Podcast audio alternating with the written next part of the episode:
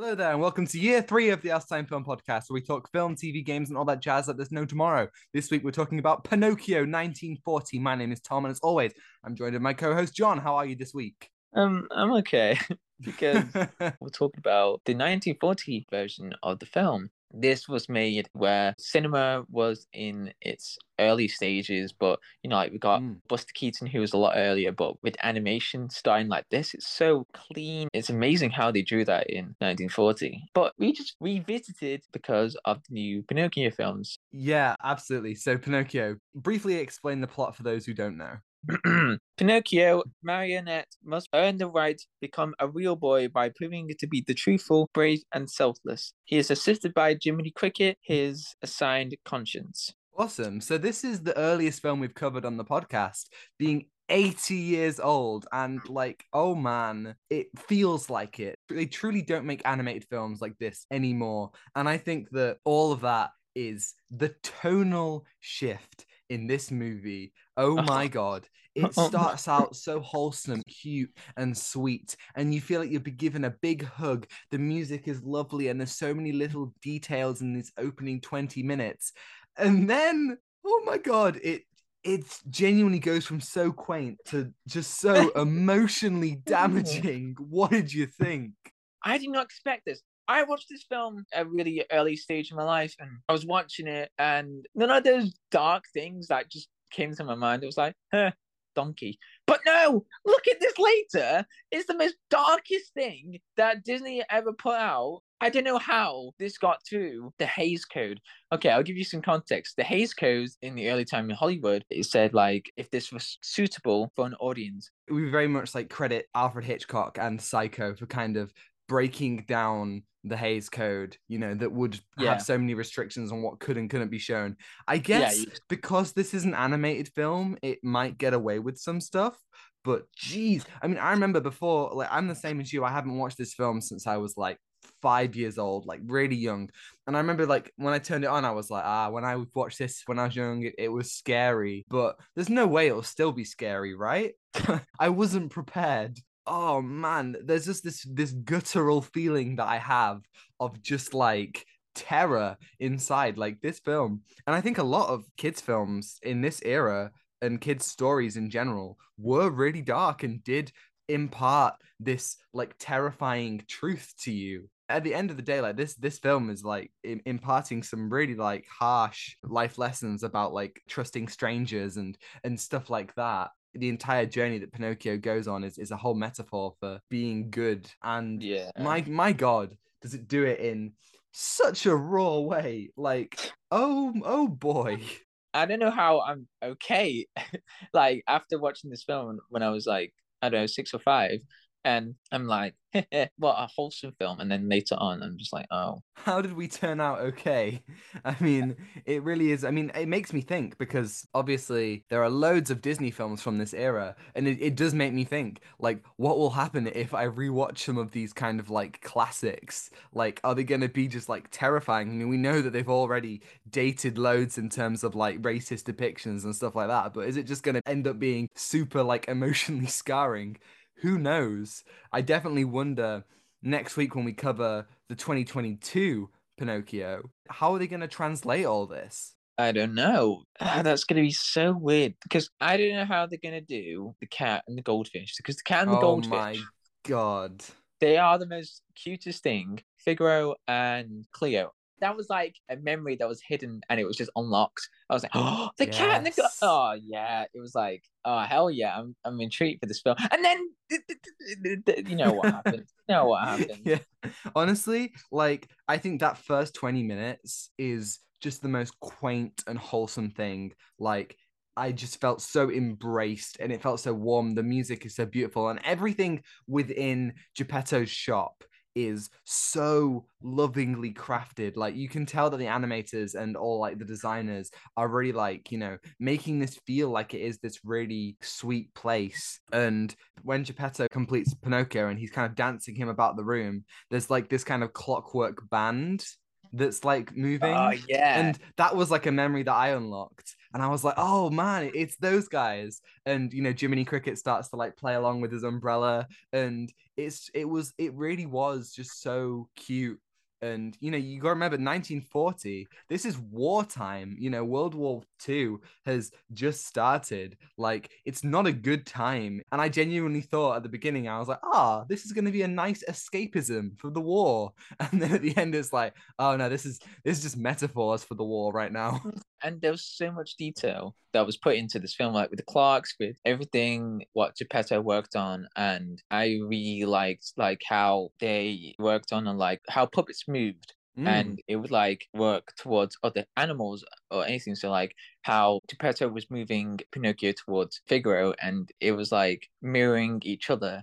And it was like really interesting how a puppet was doing that because I think Geppetto was trying to show his vision, and I was like, I thought that was a great way of showing mm. that it is really interesting how they make everything move. Like at the end, you've got this whole underwater sequence, and oh. everything has like this kind of weight to it, you know, because they're all like yeah. wading through water, and and you know everything swims in such a like a unique way. And when the characters run and when they walk, and the way that rain interacts, and you got to remember this is all hand drawn, hand painted animation. Like this is so astounding, even watching it eighty years later. And so many animations now are just given like this 3D animation that is pretty kind of underwhelming. But this, I just feel like it has so much love and care and like craftsmanship put into it. And you still do get animation like that. But oh, yeah. there is definitely something special about this.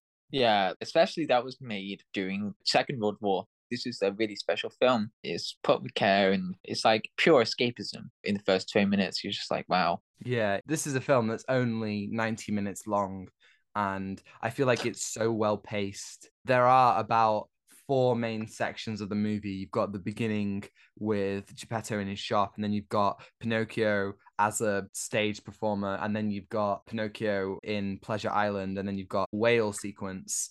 And I feel like for what is essentially 20 minute chunks of the movie, they're all so well kind of realized. However, I do have to say, barely any of the plot lines get resolved when Pinocchio begins to turn to a donkey, right, he sees his friend turn to a donkey before his eyes, and then and we get to see such a terrifying scene of this guy taking the kids who have turned into donkeys and putting them in cages. Some of the donkeys can still speak English and are crying out for their mothers. And oh my god, it's emotionally damaging. It, oh, re- oh, really, it really is.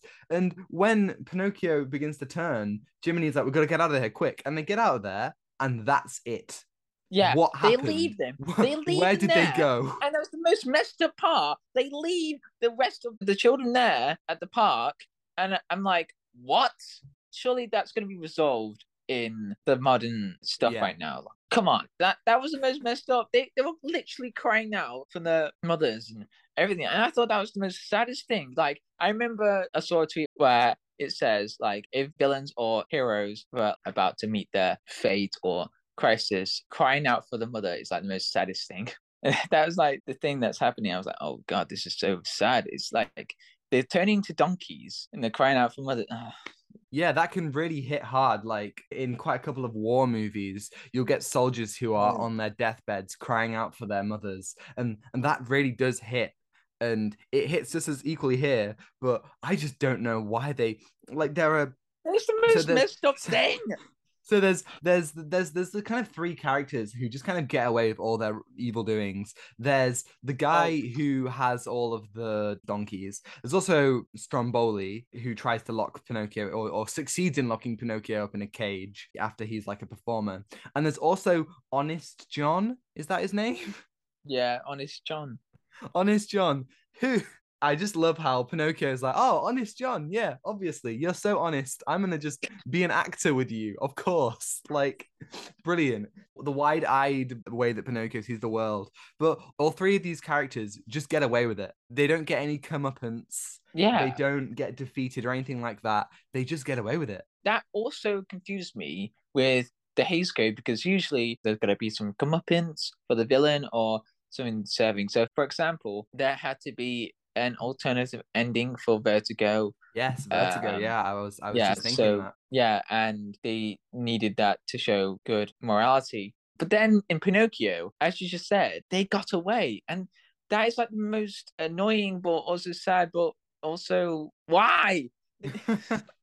I mean, it's about oh, uh, okay, it's- yeah, it's yeah. bold. Like no kids film these days would do that. And I think that's just so like insane that they that they really went for it. This film True, true, yeah, really yeah. has some like proper like raw like lessons about the world that villains will get away with it and people aren't all good. And it's like damn like yeah of course it's it's stupid and people are turning into donkeys and there are fairies in wales and all like these disney like magic stuff. But it, it's really imparting just some absolute brutal stuff It's the dark. Reality. This just got really sad real quick, just because the film was just like emotional roller coaster, just like oh, wholesome, no, not the dark, oh, uh, big whale. yeah and then and then at the end they managed to make it really cute and wholesome again. Like when pinocchio becomes a real boy and once again they're back in geppetto's Ah. shop and they're like dancing about again. And i'm like how did you do this? How? How did you manage to balance these tones so well Eh, it's crazy how they did that, and it's just like how they brought back the tones. It's so hard to explain. You know what I mean? Like they just brought back the tone, and then just like decided nothing ever just happened. Like the, the beginning, and then you got the middle, and then you got the end, and it's like, oh yay, it's a wholesome ending. There's this ongoing joke that happens quite a couple of times with Geppetto, which I think is just so funny, where Pinocchio will be like, Hey, dad. And he'll be like, Not now, Pinocchio, you're dead. And he's like, No, Oh, I'm yeah. alive. And he's like, No, you're dead. Lie back down. He's like, No, I'm alive. He's like, Oh, you're alive. And it's just the funniest thing. Yeah, that's really funny as well. And there's a really good running joke as well where Figaro doesn't have a strong relationship with Cleo. So Geppetto tries to get them along, and then you can see them like celebrating together. And then at the end, Figaro actually jumps in into the ball and just kisses Yeah. Cleo, and it's like celebration, and it's like yes. It's such a weird, like only only in this film could there be a cat goldfish relationship just in the middle of it all. And it's cute, like their kind of friendship, and they have like, you know, small scenes, but I think that they're very fun and cute. But I will say, Geppetto, he's in that first section of the film, and then you see him looking for Pinocchio for like a brief scene. And then at the end, just Pinocchio and, and Jiminy get a letter uh, that just says, by the way, your dad's in a whale. And it's like, what? How did he get in the whale? Like, what happened? I didn't know how. It, it's okay. So I don't know what his thought process was. Like, okay, so Pinocchio might be somewhere out in I don't know beyond the village or somewhere, or he's in the ocean. That is a weird choice. Like a bird just decides to drop down a letter and say, "Hey, I'm gonna guess that the bird was like working for the fairy or something like that. yeah, I'm pretty sure because there was a light and then the light turned into a bird and dropped there." Yeah. Yeah, I mean, yeah, yeah. I think that one thing that the Disney live action remakes like to do is they they like to add just an extra hour of content that explains plot holes. So, for example, in Beauty and the Beast, they add this whole subplot with Belle's mum. In Aladdin, they add the whole subplot of the The other what? prince. In Mulan, which we talked about on the podcast and remains Oh, to this yeah. day our most viewed video. But in Mulan, they added the whole thing where like she has like superpowers. And I think, especially because they cast Tom Hanks as Geppetto in the new one, we're gonna see it. We're gonna see like Geppetto's whole thing. They're gonna add that whole like journey, and we're gonna see how he got into that whale. I'm I'm sure of it. Yes, and then the cat. How are they going to do the cat though? And and the goldfish. I I think it's gonna be CGI, unfortunately. Ah! Oh, okay. God okay. damn it! Yeah. Unfortunately, I mean, like, I do think there's such an innocence to the way that this film looks and sounds. The songs Oh, the, and the oh, music. the sounds. I was about to go into that. I was like, ah, oh, the sounds like every action or every move or when the mood changes or anything, it's just like amazing how they put so much detail. Like, you know, Pinocchio could run somewhere and then the music just like, or violence is like, you know, rising up tension, like just running around. It's like so much detail into it with the music. yeah, and there's not a whole lot of like actual songs, but I think the songs are nice and and fun. And there's this whole "I've Got No Strings" song, which Yeah. like Oh my god.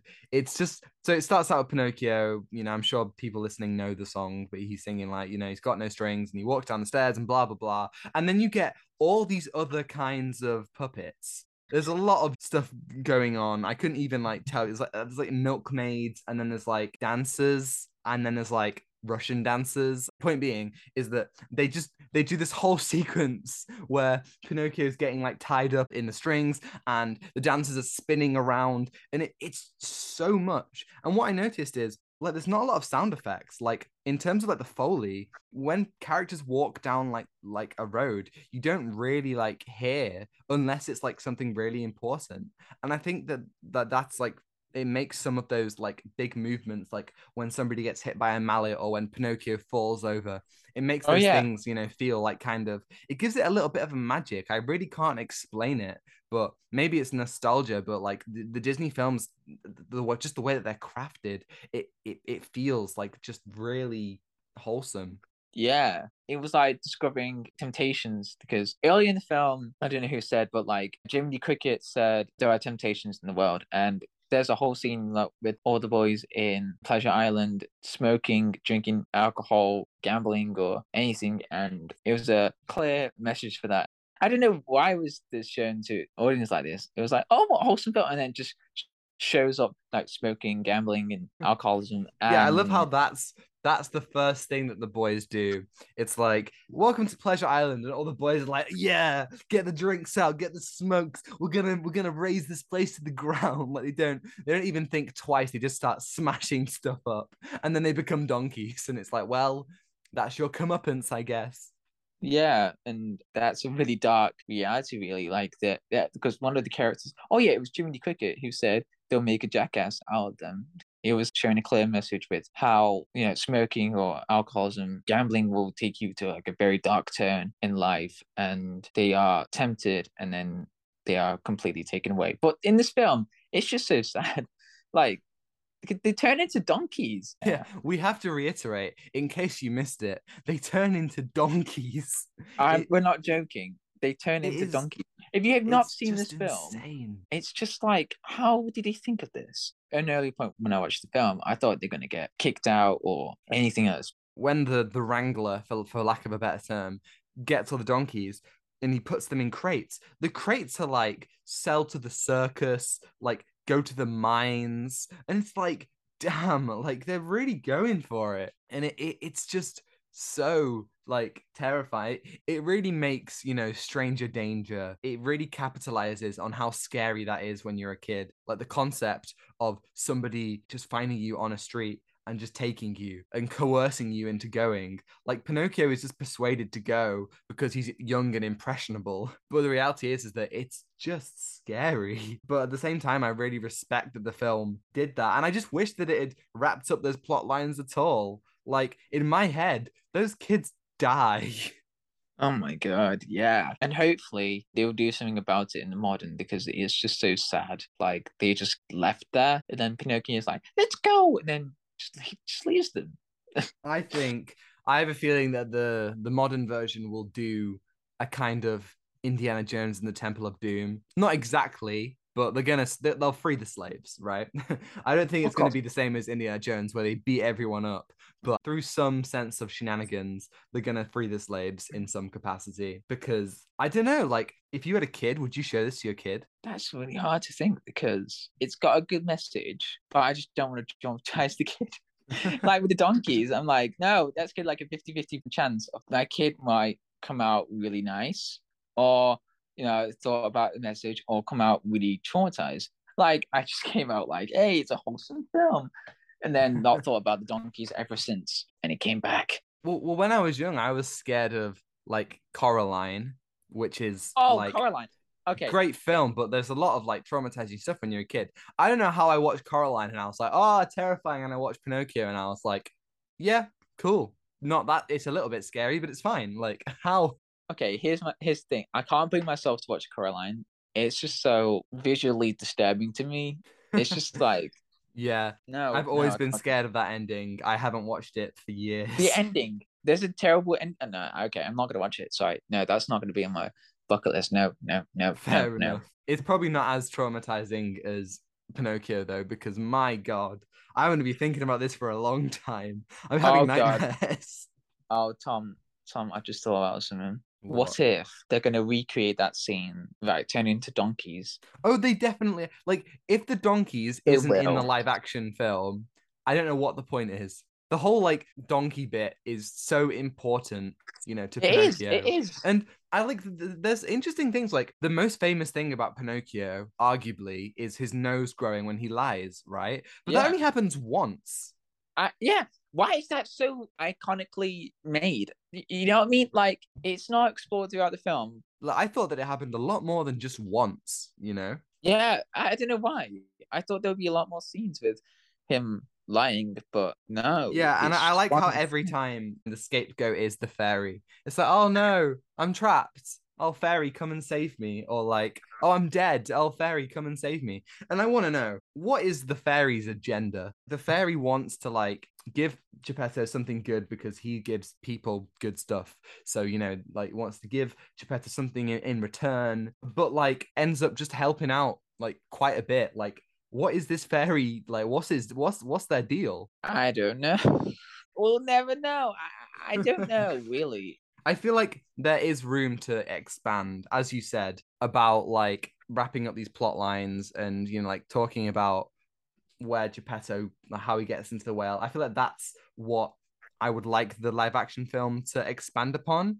However, I don't think it needs a whole lot of time, and I have a feeling that the live action film is going to be like two hours long when it doesn't need to be. Yeah, I, I feel like they're gonna add in like a pointless scene. You know, it'd be great. In the trailer we saw for Guillermo del Toro's version of Pinocchio. Oh yes, That looks incredible, by the way. it does. and there's a lot more emotion to it. Like you can see with Geppetto and Pinocchio, and I feel like this is going to be a really emotional version of, of the story. I haven't watched the trailer for the modern 2022 version of Pinocchio, like Me the Tom. Hanks one. Have you watched Yeah, the trailer? No, I haven't watched there it, is a so trailer. There is a trailer, but I haven't seen it. I'll go in blind. I'll go in blind. Actually, that's that's going to be really interesting. I, I'll go. Yeah. In, yeah. But we seem to be like definitely. Hey, like comment below or email us if you want to see us do Guillermo del Toro's Pinocchio because hell, I'd love to do it. That sounds great. But yeah. what. I'm kind of curious about is why are we getting so many Pinocchio films? So we got the Disney remake, we've got the Guillermo del Toro one. We also had Pinocchio: A True Story earlier this year, and Wait, what? and, and there was an Italian version with Roberto Benigni as well, like a, like a year or so ago. Wait, ago. why do I remember a live action version of Pinocchio? Like it was so terrifying. I'm I know that's the, that's that's the Italian one with Roberto Benigni. Yes. Why is that so terrifying? I was watching it. I think what we've learned is that Pinocchio is destined to be terrifying. There is no universe where Pinocchio isn't scary. Apart from Guillermo del Toro's, because that looks incredible, by the way. It does look incredible, but I wouldn't put it past Guillermo del Toro to to have Oh something yeah, really it's Guillermo del Toro, isn't it? Yeah, he could he could well he could he could well put something terrifying in there. Of course he will. The donkeys. Anyway, um, it's all about the donkeys. I just want to Um, say, the final thing that I have to say is Jiminy Cricket is what a guy. Like I, I What- love him. what guy, He's what- he's he's funny. He's a little bit horny, and he just like oh yeah, he he he is so loyal. And I love when he gets the badge at the end. It's just Ah, cute. yeah, And his and his voice is so welcoming and warm. I just think he's a great. He's he's just a what a guy. What a guy. What what a guy! What what a Chad trying to protect Pinocchio from the dark stuff, but he also failed. But also being the conscience as well. Isn't Ewan McGregor playing as Jiminy Cricket in the Gilmore Toro I well? think he is, which is perfect casting. Let's be honest. Ah ah, I can't wait to hear the voice just like coming in, just like being the narrator and then helping. Mm. Oh, that's yeah, yeah, that's gonna be that's gonna be cool. But who's gonna be Jiminy Cricket in the twenty two? Ooh, that's a good question. I can have a look at that now. It's Joseph Gordon-Levitt. No. No. What? Really? Yeah. Okay. Okay. I can I can get around this, yeah. Sure. Why not? Why sure. not? He, he the legend himself, Joseph, Joseph The- Gordon Levitt. the man, the myth, the legend. We should use his real name, Robin. anyway, Robin, yes. anyway, the, the, greatest um, plot twist of all time. don't don't even get me, Al. you should use your real name. I like that name, Robin. That's the worst thing. That's the worst. That's the worst thing the Dark Knight trilogy did. Oh my god. Anyway, um, I- I bet Warner No. Brothers decided to get him, get Chris Nolan and say, please, please, please, Chris, Chris, please, we need a spin-off. we need, we need, you know, sidekick. And like, fine, okay, Robin. anyway, yes, uh, Pinocchio. So yeah, Pinocchio, 1940. What are you gonna give it out of 10? An eight? Yeah, I'll go over seven. It's, it's pretty good. It holds up quite well. Pretty good. Yeah, pretty good. Will the live action reboot hold up just as well? We'll see next week, which is what we're going to be covering. Thank you, everybody, for listening. If you enjoyed it, give it a thumbs up and give us a five star review on Spotify and give us a follow or a subscribe, depending on where you're listening. You can follow us on Twitter and Instagram at Outatime Film Pod and give us an email. Tell us your thoughts on Pinocchio, the new one and the old one, and ask us any questions about anything, and we will reply to them right here on the podcast. And you can send us that at outatimefilmpod at gmail.com. We have less than a minute until the Zoom call ends. Good luck, John. All right. Uh, thank you, everyone. Uh, be safe, be good, learn everything from this film. It's so dark, and um, yeah, um, take what you're given. Give nothing back. Goodbye. Goodbye.